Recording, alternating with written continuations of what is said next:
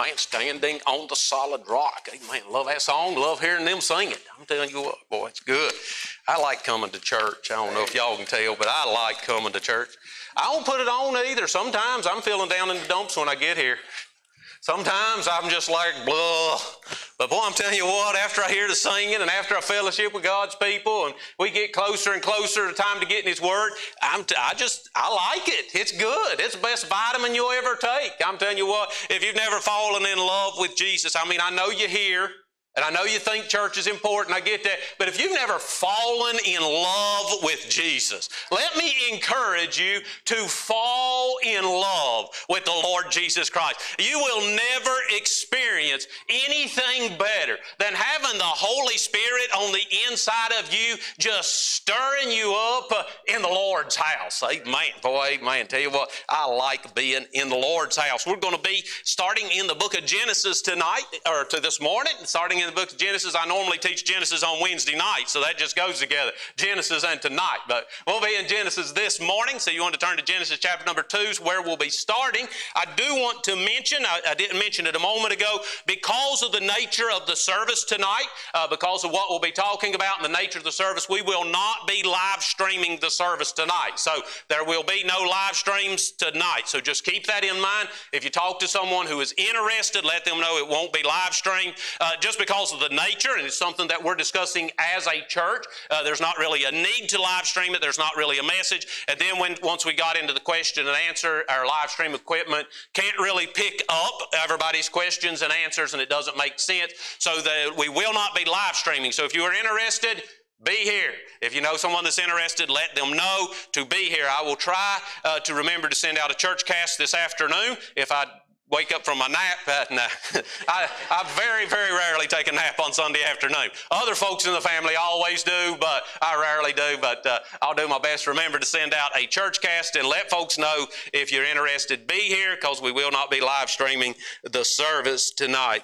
Last week we looked, uh, of course, on Mother's Day, we looked at Psalm 127. We looked at the thought, except the Lord Build the house, they labor in vain that build it. And this week, uh, we want to continue this thought. I, have kind of put together a rough draft of the different subjects we want to cover over the next few weeks, and I called it intentionally investing in the home. And so we want to intentionally invest in the home, and we will be looking back and forth probably. We will look some at raising children, we'll look some at uh, marriage and that relationship, and we'll go back and forth and just look at some principles, some biblical principles concerning the home. And so this this morning, we're going to look at some basic Bible principles for a good marriage. And that's in, uh, going to be starting in Genesis chapter number two. And uh, then we'll just look at some different things that the Lord has for us there. So let's read, starting in Genesis chapter number two, in verse number 20. The Bible says, And Adam gave names to all cattle, and to the fowl of the air, and to every beast of the field.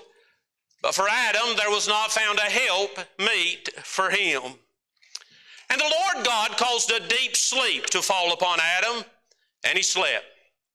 Well, when you put when the Lord puts you to sleep, you stay asleep, don't you? And he took one of his ribs and closed up the flesh instead thereof.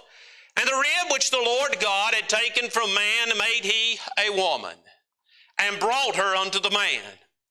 And Adam said, This is now bone of my bones and flesh of my flesh. She shall be called woman because she was taken out of man. Therefore shall a man leave his father and mother, and shall cleave unto his wife, and they shall be one flesh.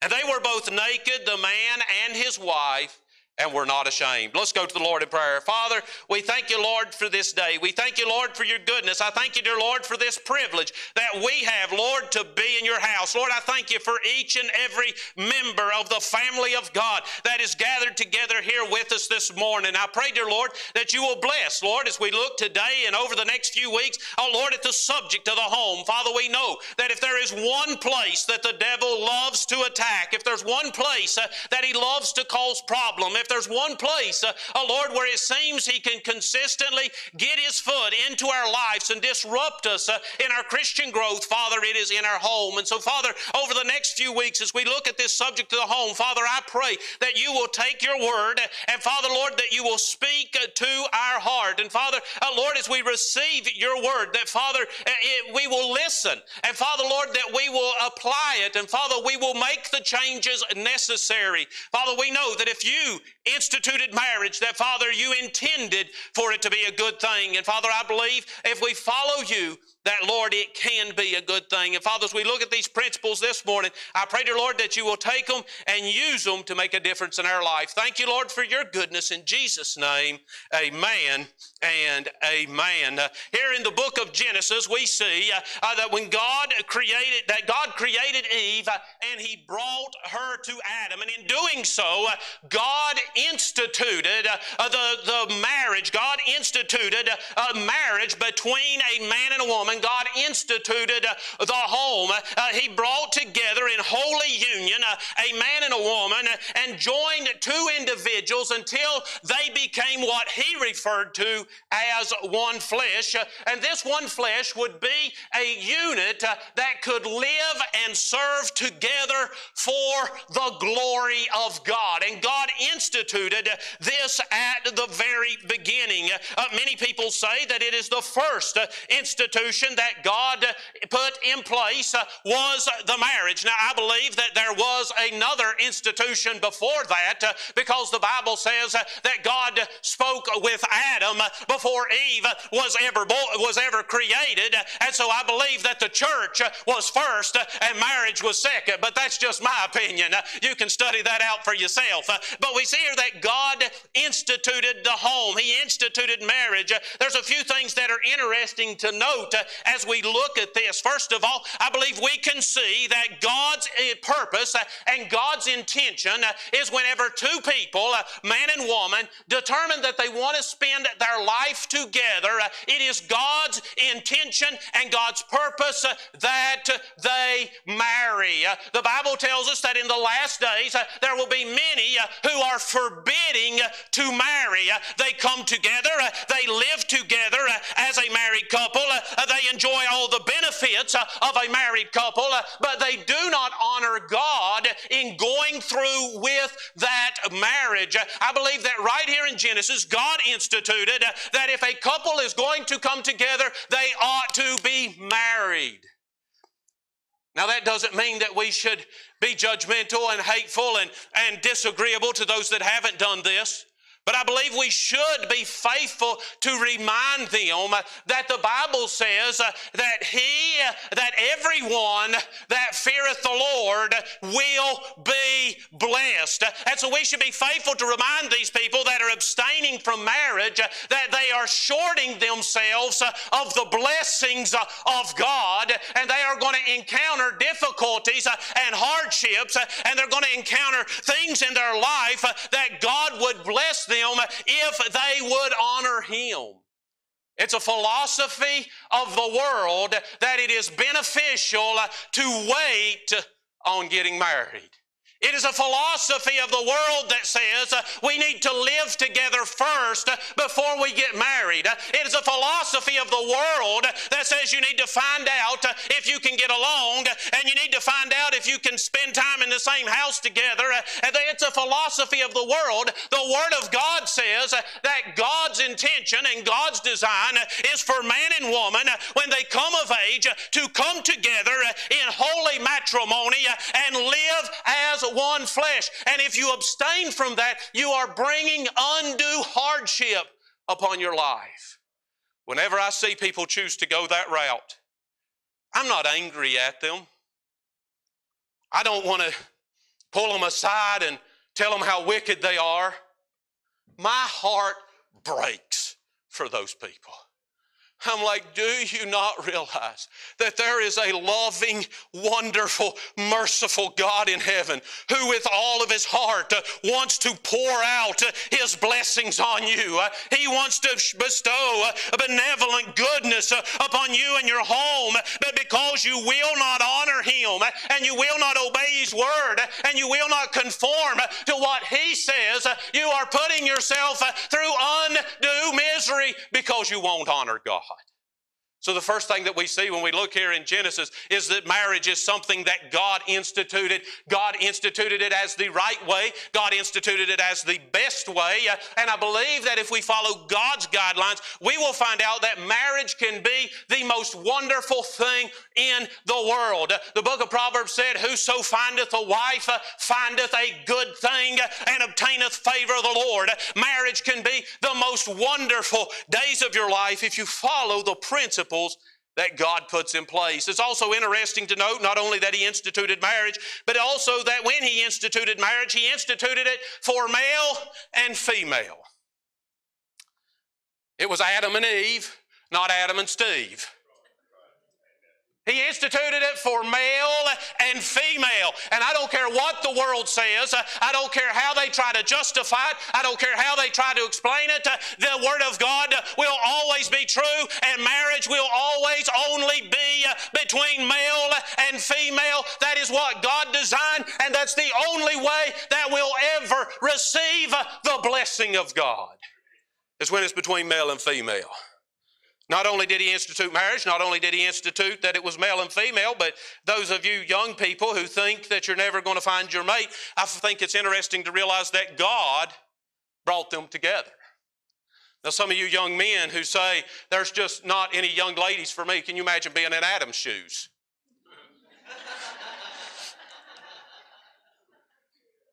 and Adam is naming all the animals. And here goes the elephant and the rhinoceros and the hippopotamus and the giraffe. And you talk about slim pickings. There was nobody to choose from, but God provided the perfect mate for Adam.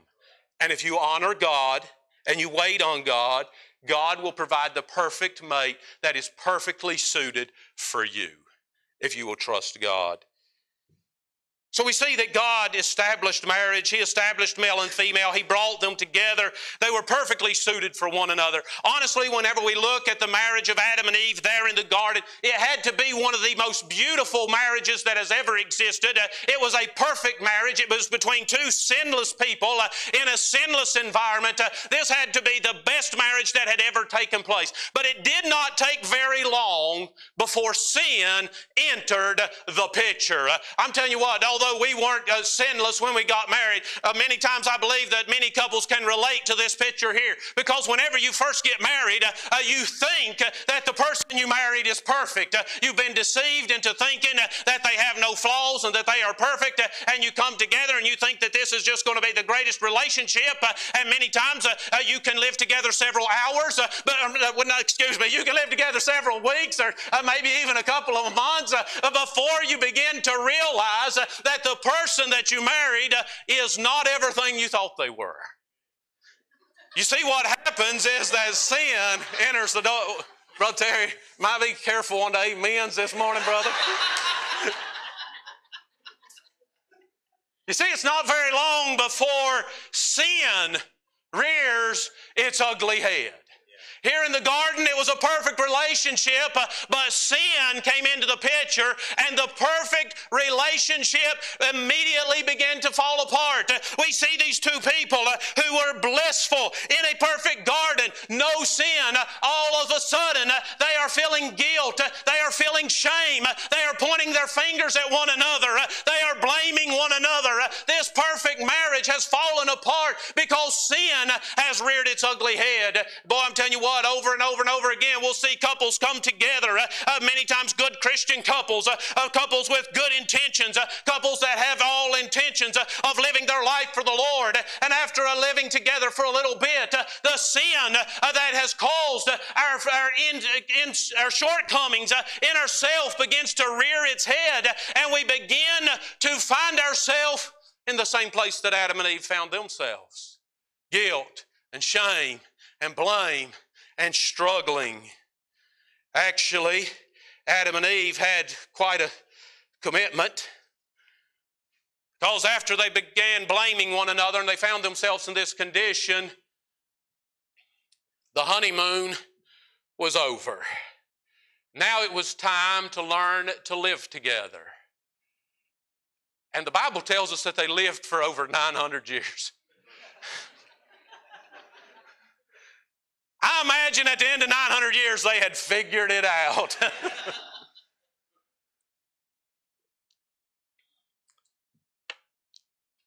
Whenever I think about marriage, I feel that although we may not experience the exact situations in every relationship, there are some basics that occur in every home.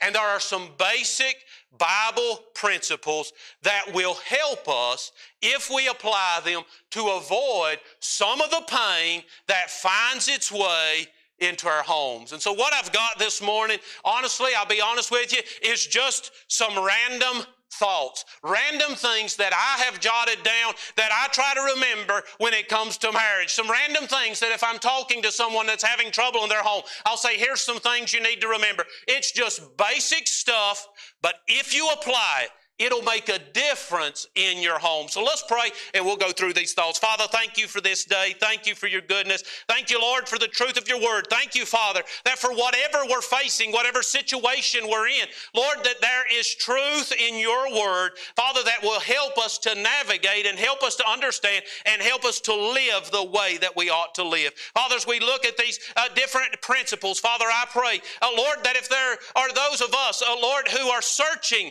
uh, Lord, for a way to find a better relationship and a closer relationship. That, Father, we'll look at these principles and we'll see, dear Lord, that these are some things that we can add to our life that, Father, will help us to have the home that we ought to have. Thank you, dear Lord, for your goodness. I pray that you'll bless the message this morning in Jesus' name.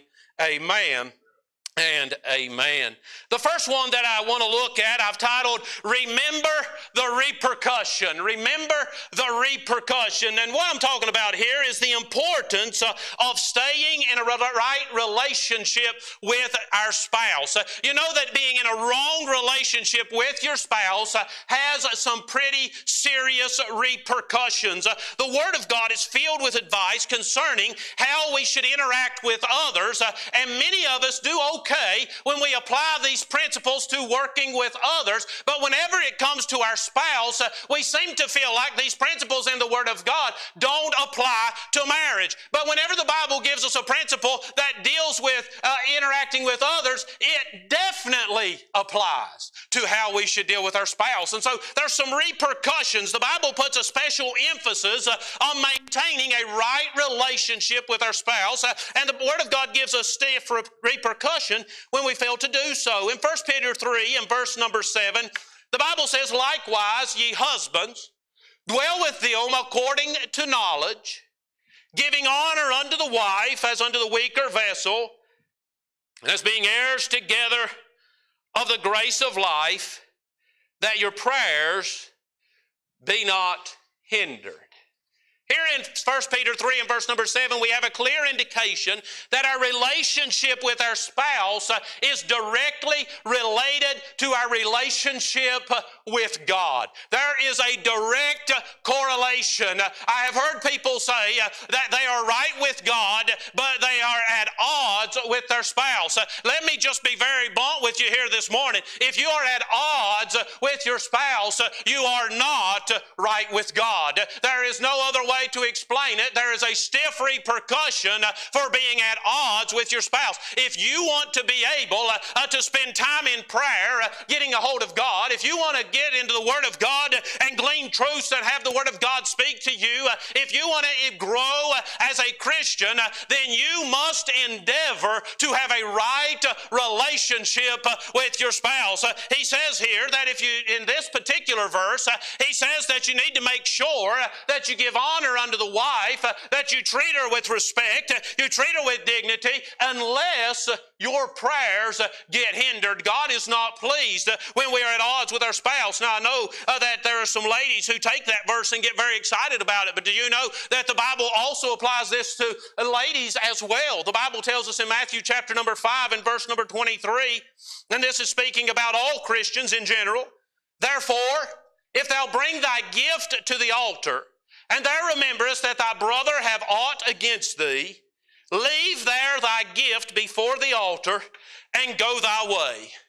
First, be reconciled with thy brother, and then come and offer thy gift. The Lord says, if you come to worship me, if you come before me and you are intending to worship me, but you are at odds with another Christian, whether that be your spouse or anyone else, you are at odds with another Christian and you come before me to worship me, before I accept your worship, I want you to go make things right with the other Christian.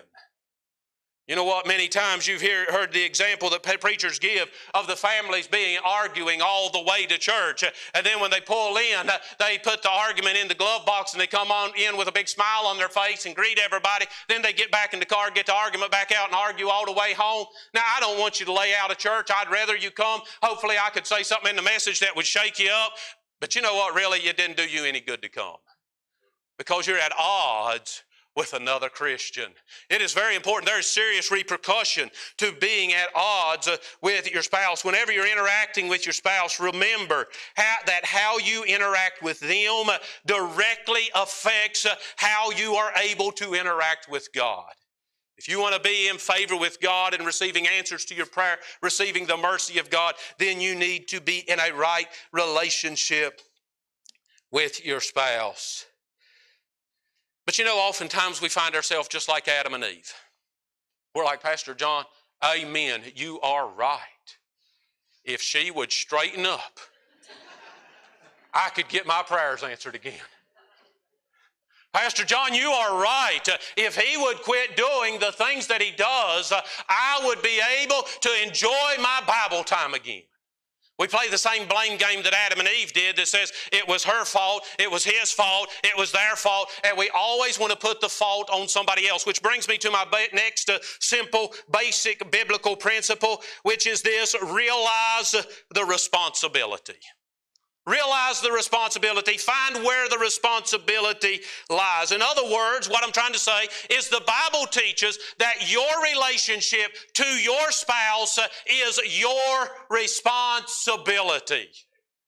Your relationship to your spouse is your responsibility, not theirs. Uh, the way that you behave towards your spouse uh, is your responsibility, not their responsibility. The way they're misbehaving uh, does not give you a right to also misbehave.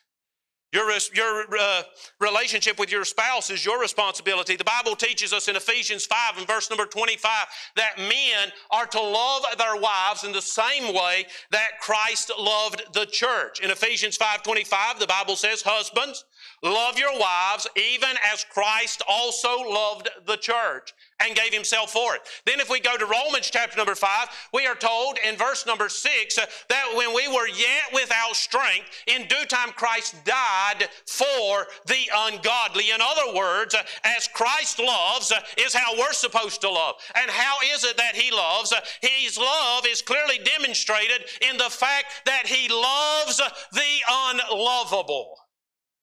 That's how his love is demonstrated. Christ's love is the fact that He loves those who are not worthy of love. His love is demonstrated in that He shows His goodness to those uh, who do not deserve His goodness. His love is demonstrated in that it is, it is poured out uh, on those uh, who have done nothing worthy of receiving it. And we are commanded to love our spouse the way that Christ loves the church. In other words, uh, we love them regardless of how they behave toward us. You're like, wow, Pastor John, I thought you was going to straighten my spouse out. No, no, that's not how it works.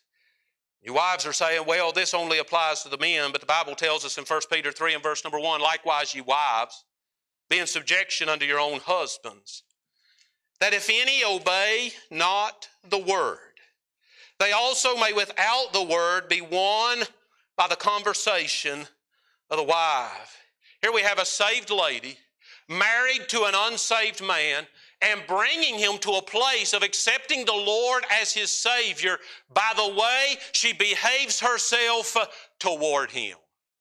The Bible teaches us clearly that if we're going to have a good marriage, we must take the responsibility. We must say, my relationship must be right towards them, regardless of how their relationship is uh, towards me. We can continue on and we come to our next Bible principle, which is refocus your reasoning. Refocus your reasoning. As I said a moment ago, many individuals will tell you that they could have a good marriage if their spouse would simply change a few things.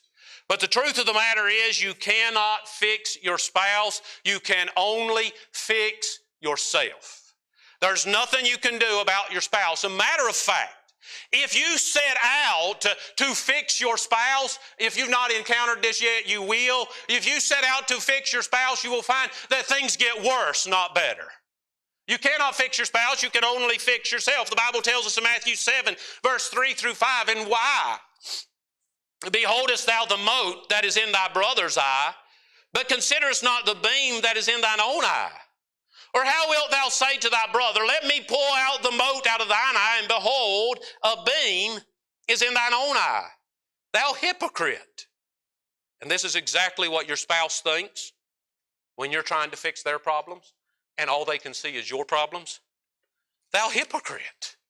Remove first the beam out of thine own eye, and then thou shalt see clearly to cast the mote out of thy brother's eye. The principle here is that we all have problems. None of us are perfect. Uh, none of us have everything in order. And whenever there is a disagreement in the home, we are both contributing to the disagreement. Uh, when there is an obstacle in the home, when there is something we can't get past, uh, we are both contributing. We are both giving to it. And whenever we are both contributing to the disagreement, uh, and in the midst of the disagreement, this person uh, is trying to fix this person, and this person is trying to fix this person. Uh, instead of fixing anything, the disagreement escalates.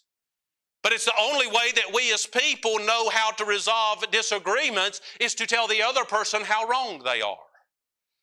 Louder and more forcefully.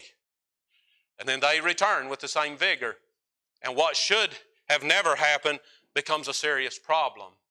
You see, we need to refocus our reasoning, and instead of thinking the way that we naturally think as humans, we need to begin to think the way that God tells us to think. And God says, take care of yourself first. You see, when we refocus our reasoning and work on changing ourselves first, then we remove two thirds of the conflict.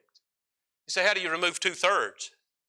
Well, if I remove what's wrong with me and what I'm contributing to the argument. I take that out. And I stop trying to fix you. That's two thirds gone. The only thing that is left is one spouse by themselves with no one that will respond. And this is true. I don't know if you've noticed this, but this is true. Always true. Anger can't live unless it is being fed. And whenever you're in contention, you're putting fuel on each other's fire. But whenever you say, Look, I'm not going to contribute to this anymore, I'm going to work on myself, I'm going to see what's wrong with myself, I'm going to see the areas that I need to change, I'm going to start working on myself, I'm not going to contribute, I'm not going to try to fix you, I'm just going to focus on making sure that I'm living according to the Word of God, that I have the right spirit towards you, that I'm honoring God in my behavior towards you, and you work on fixing yourself, although they may not love you as the the way they should, they're going to find that it's difficult to pour the anger out anymore because there's nobody putting fuel on the fire. The overall atmosphere of the home will be improved, and many times, not always, but many times, most of the time, if you work on fixing yourself, your spouse will follow suit.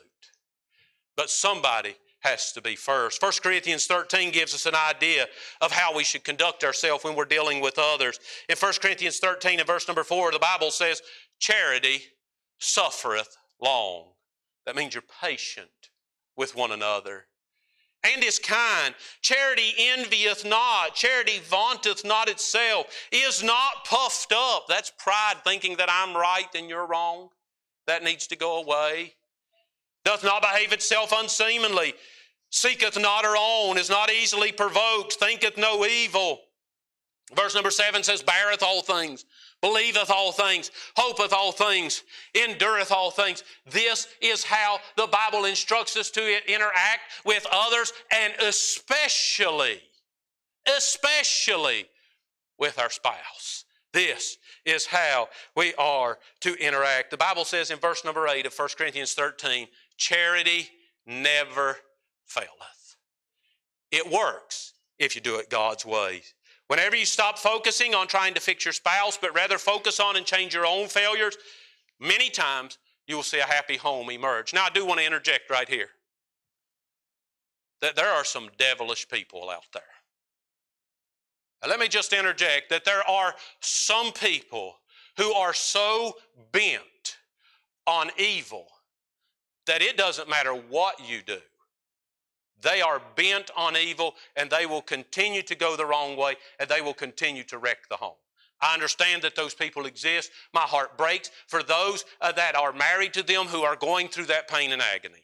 I understand, and I'm not at all saying that this is a blanket application. We are individuals with a free will, and there are people who can choose to rebel against the principle of God, even when you're doing everything that you can to do right. But I also want to say that I believe those examples are a lot rarer than we like to admit.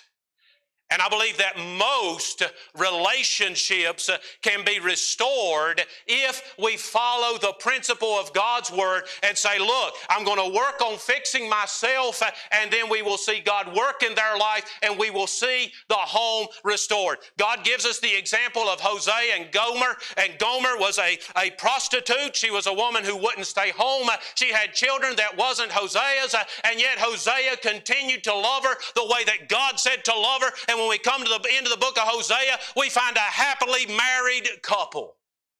So I believe these situations of people who will not respond are far more rare than we like to admit, but many times we write them off way too soon. Why? Because we're focused on their faults, not our faults.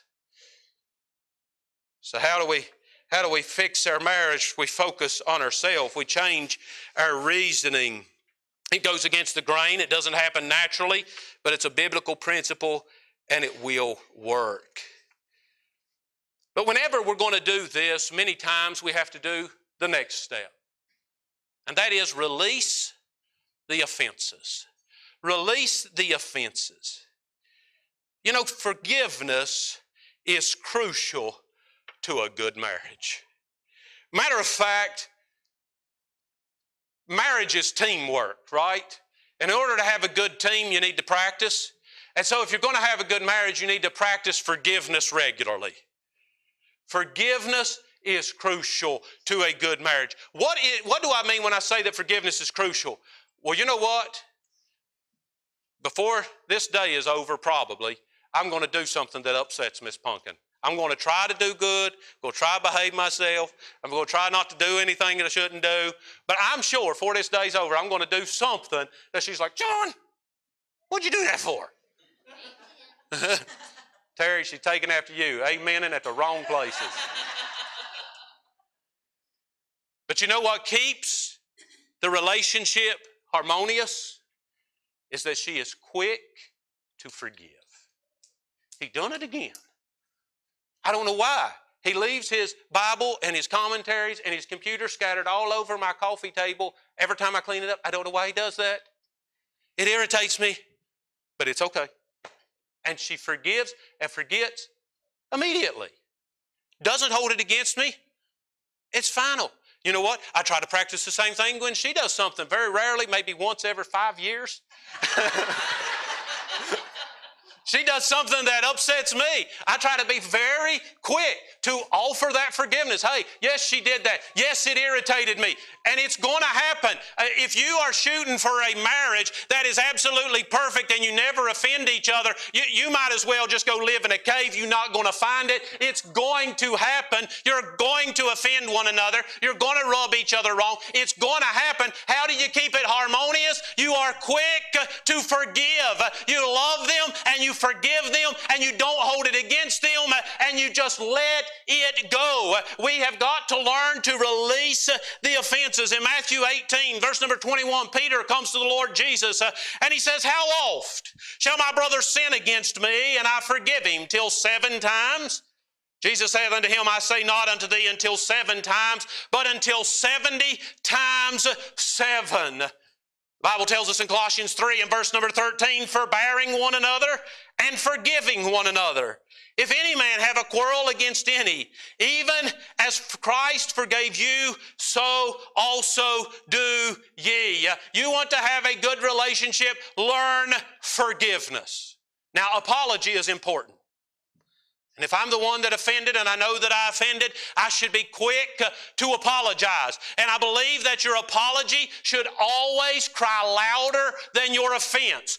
Always. It's not a sincere apology unless the apology cries louder than the offense. And I should be quick to apologize.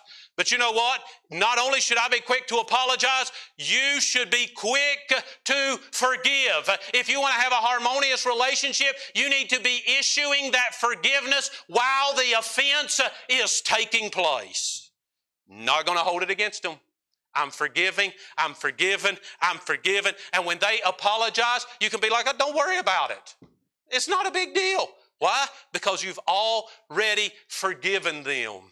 Already forgiven them. There's some things we should learn about forgiveness. Forgiveness should be intentional.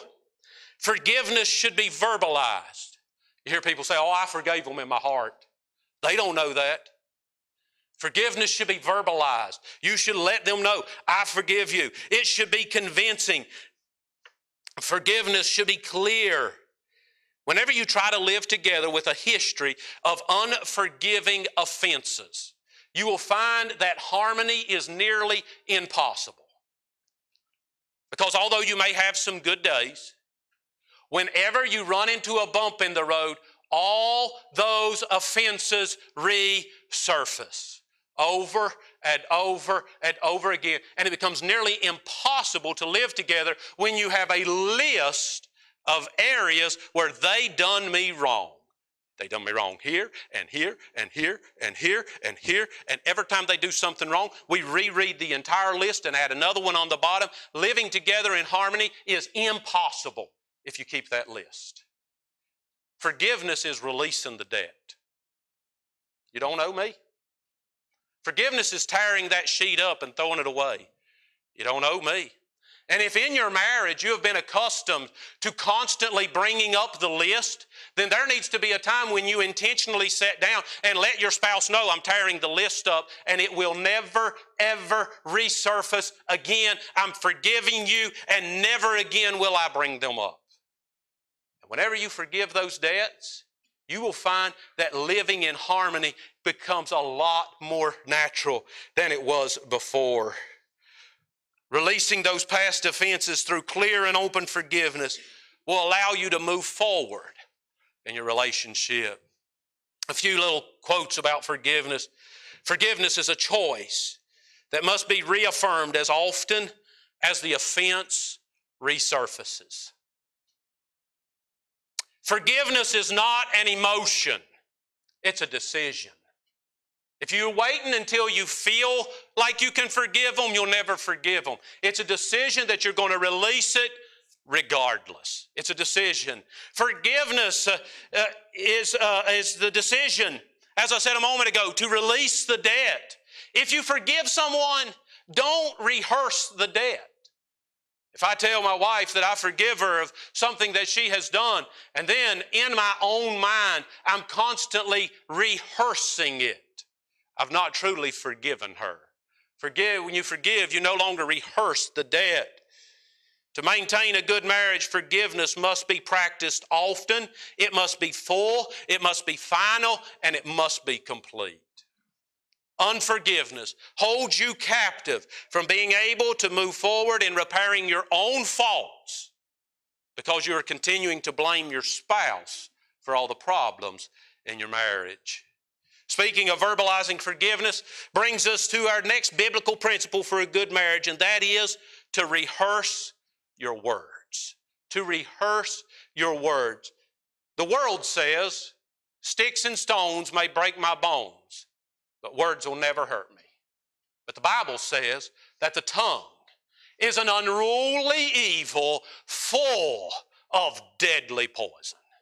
Now, many times we like to say uh, that we can run off at the mouth and we can say mean and hurtful things, uh, and we like to believe uh, that we can later tell them, "Oh, I didn't mean that," or "Oh, I'm, I, you know, why'd you take that that way?" Uh, and it's because we're following the world's philosophy that words don't have weight. But the Bible clearly teaches us that words have a tremendous uh, amount of weight. You know, it interests me how that whenever we go out into public, uh, we know how to behave ourselves cordially around the cashier that we've never met before. We know how to be polite when we ask the gas station attendant to help us out with something. Uh, we know how to say thank you when somebody holds the door open for us. All these people are strangers that we've never met before and will never meet again, but we know how to be cordial, we know how to be polite, we know how to be appreciative, and then we come home to the person that we love more than anybody in the world, and our mouth spews venom.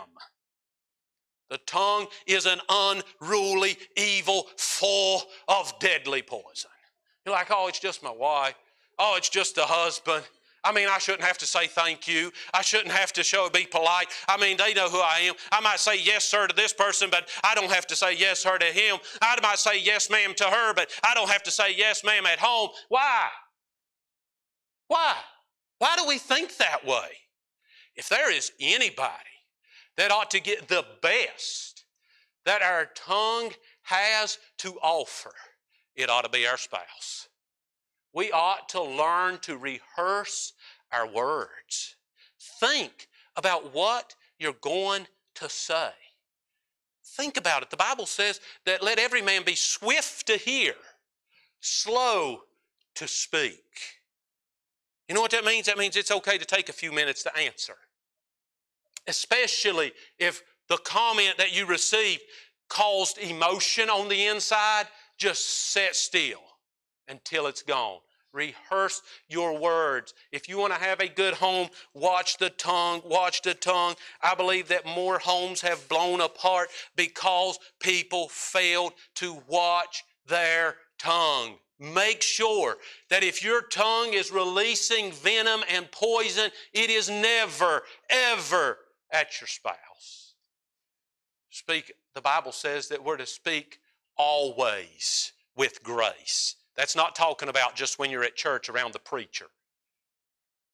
Always. That means when you're at home. Let your speech be always with grace. Seasoned with salt that you might know how to answer every man. The Bible says in Proverbs 15, a soft answer turneth away wrath, but grievous words stir up anger.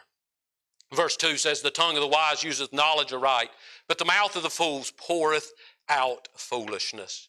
Verse number 4 says, A wholesome tongue is a tree of life, but perverseness therein is a breach in the spirit. I believe that we need to rehearse our words. Harsh words have no place in the home, and you are responsible for what you say. I've got a couple more, but I've done went way over time here, so if y'all need more help with your marriage, you can check me later, and I'll share these other two points with you. But whenever you look at the five points that I've looked at thus far, there's a trend that goes through all of the points. I don't know if you picked up on it. But the trend that goes through all of the points says if you want to have a good relationship, fix you. If you want to have a happy home, fix yourself. If you want to be able to interact and engage and, and, and, and have harmony in your home, work on yourself and let God take care of your spouse. I believe many homes struggle because we are always trying to fix the other rather than focusing on ourselves.